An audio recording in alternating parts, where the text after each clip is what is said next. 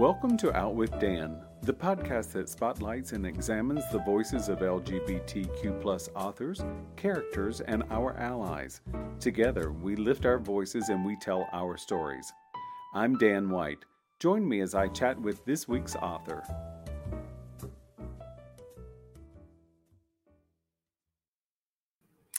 Hello and welcome back to Out with Dan. I'm so excited to talk to Keith Bruton today about his debut novel, The Lemon Man. Welcome, Keith.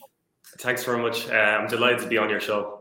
Oh, this thank you. World exclusive. This is the first interview I've done, video interview. Oh, wonderful. Wonderful. All the fans have heard my voice, to hear my voice. I love it. Well, I get to see your face and hear your voice, so that's a great thing.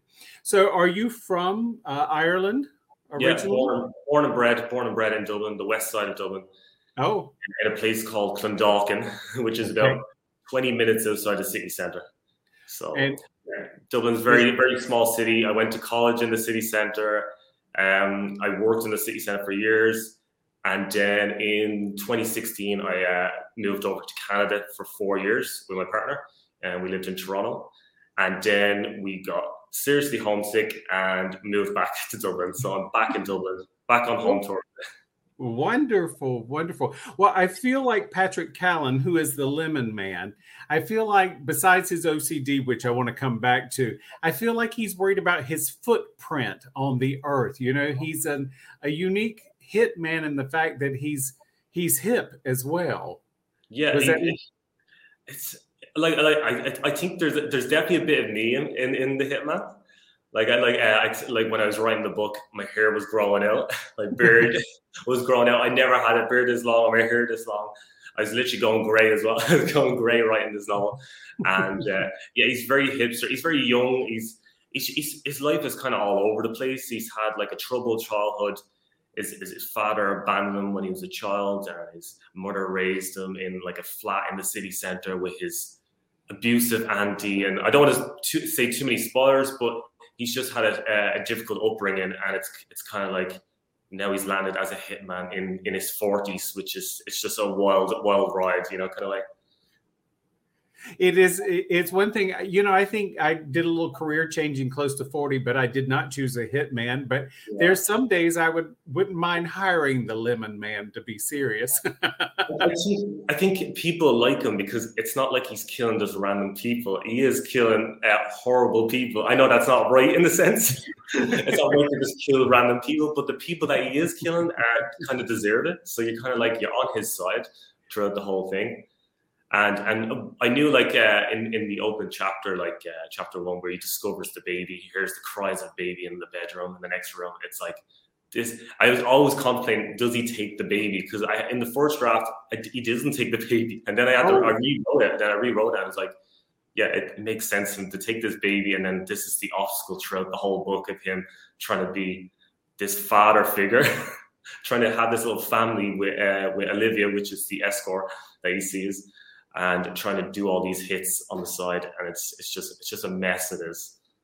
Well, it's it's funny because in the book we uh, the baby's name is Kino, and it's it's cute because it's like you know he's a hitman and he has to think on his feet. So when someone asks what the baby's name is, he comes up with something, and it's you know it's right off the cuff. And I think to myself, I would assume you have to be that way as a hitman. If something goes wrong, you got to be able to fix it to be a pathological liar, don't you? well, that too. the, word, the word, the word Kino, he, I think he find he's at like a supermarket. He's at like a like a market, or like food market, and he sees it on like a packaging on drums on chicken drumsticks. He sees the word Keen, and in Ireland we always have like nicknames. You know, when you're growing up, like I don't know if you have them with like Dan, yeah. Danny, or Dano, and I was like, you know, I'm just going to say Kino and call him Kino. I love it, and of course, you you call him or Patrick calls him the little fart, and I just fart, honestly, yeah. I laughed out mm-hmm. loud the first time that came up, and then the fact that Patrick keeps calling him the little fart is just, I mean, it's so endearing. Yeah. Um, so it's like it's like a missing piece of of his life, kind of thing. It's like he's had this crazy like 10 years of his life being a hitman he, he started off working in like a chipper back in in his 20s working at a fish and chip place as like a cleaner, and then he works himself up to being like a, a bouncer or like a doorman, and then he just finds himself killing people. so it's just it's, it's, it's, it's a gradual the gradual uh, the gradual climb. Crazy. And I thought, you know, so now to talk about his OCD, it's when I was growing up, I'll, I'll, bring this back to me. So when I was growing up, if you came to visit us, my mother would make you pull off your shoes at the door. It didn't matter who you were. You could have been the president of the world, and she'd have said, "Park your shoes at the door." So when Patrick has an issue with Olivia wearing her shoes in the apartment, I had this flashback of growing up, and I thought, "Oh my goodness, his OCD is just really that deep." Yeah, I, actually I think it's it's a bit of me as well because anytime I leave the house, I always check. I check if the like cooker's off, even though I haven't even cooked all day. I will mm-hmm. check the plugs, the plug sockets, and make sure like chargers are not on. I make sure the doors like locked ten times. Like, and my partner goes crazy. She hates it. Absolutely hates it. It's like you uh, haven't even cooked, and then you're there checking the cooker. so it's like, so there's definitely me in in Patrick yeah. Well, you won't go off and find out when you come back that your place is burned down because you left the cooker on. Exactly. So it goes off automatically as well. It's one of those cookers that goes off itself. okay, maybe that is a little deep. yeah. So I think that was yet another thing, though. I, the OCD figures in so wonderfully into what you've written because Patrick makes lists of things he has to do, and he crosses those off the list, and it is it's very similar to when he crosses someone off the real list in life. So, I mean, he's so organized in that.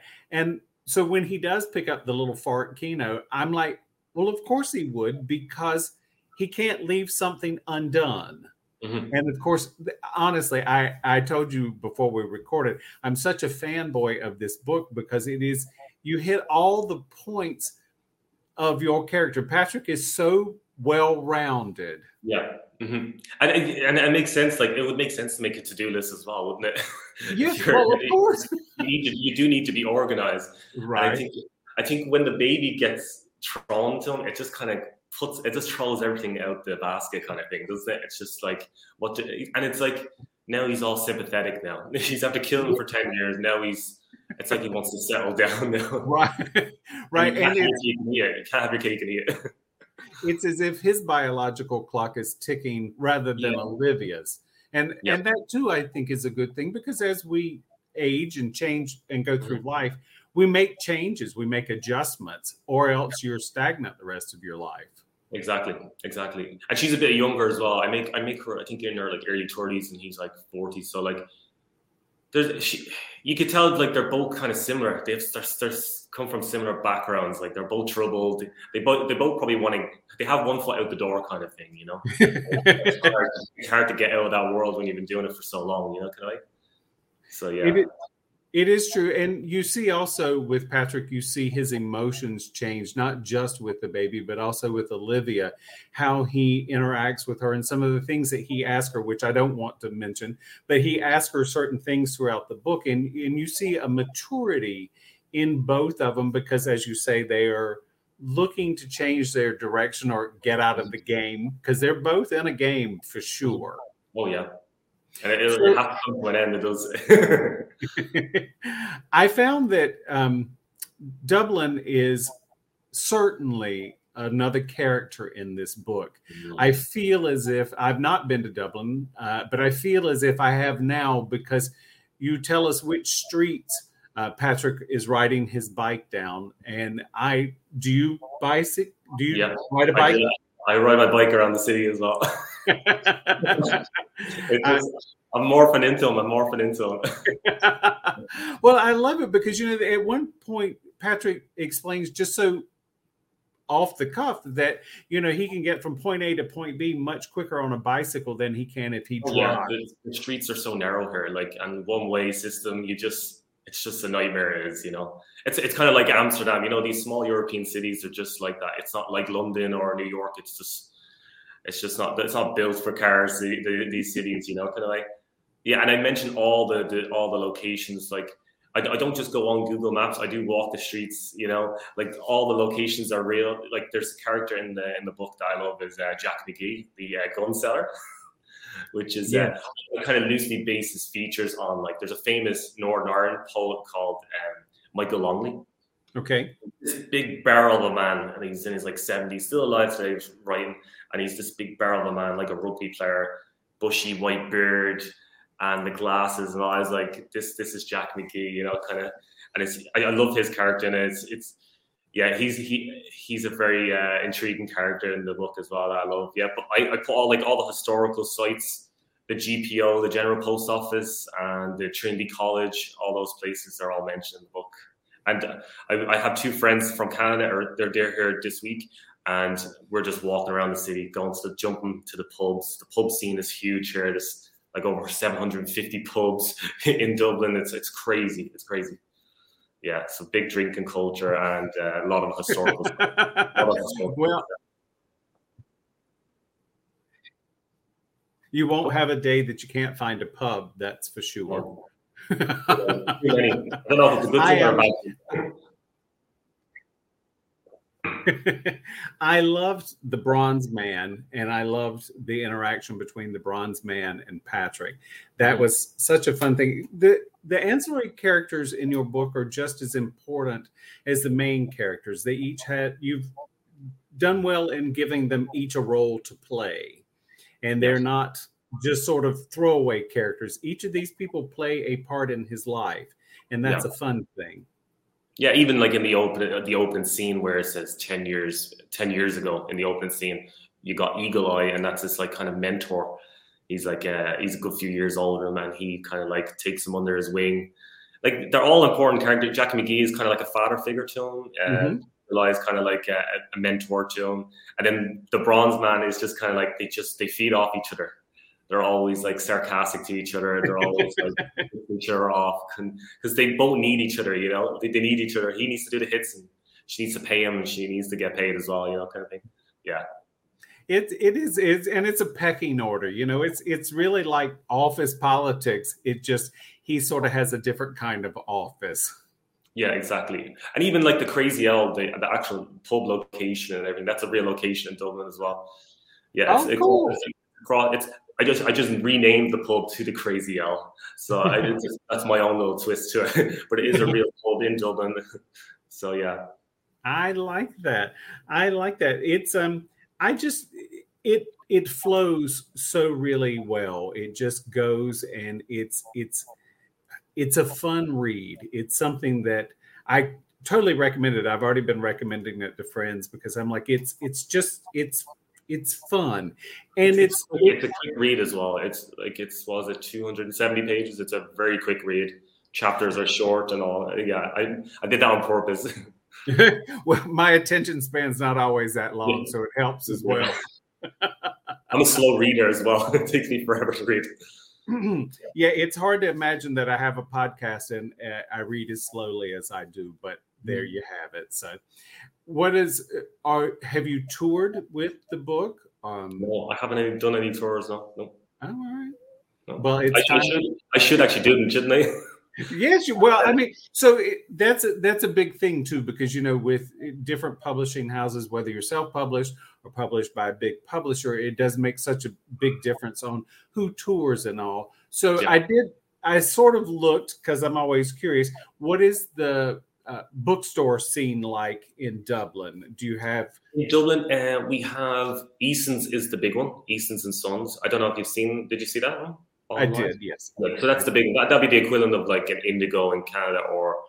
Uh, what's what's the big one in America? Barnes, uh, Barnes and Nobles. Barnes and Nobles. That'd be the equivalent of that one. Yeah. So it's Ireland's very small. It's a small market. You know, there's only five million people here, and uh, my publisher is in California.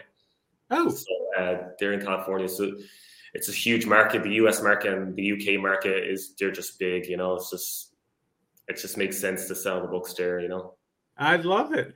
I love it. It came very quickly and it's a wonderful read. Uh, do you have any social media or a website that you'd like to share? Uh, I'm on Instagram, so I keep writing uh, books. Uh, I'm on Twitter as well, just uh, keep room, and uh, Facebook as well. I'm on Facebook as well. I don't use Facebook as much. I'm more on the Instagram because uh, there's a lot of actually there's a lot of accounts on Instagram. There's a big uh, book community there. there so yes, yes. Yeah. yeah, that and Twitter. You know, and do you have a website? I do have a website, uh, keeproom.com. How, how hard is that, right? yeah. Once again, the book is The Lemon Man and it's by Keith Bruton. Thank you so much for joining me. Uh, thanks for having me on. I definitely want to be on this again. Thanks very much. Perfect. Hang on for me just a minute. Thank you for joining me for this week's episode of Out with Dan. You can find more information about this podcast and its host at outwithdan.com, on Twitter at outwithdan, and on Instagram and Facebook at Go Out with Dan. This podcast is hosted by Authors on the Air Global Radio Network, and the theme music is provided by bensound.com. Join us again soon for the next episode of Out with Dan.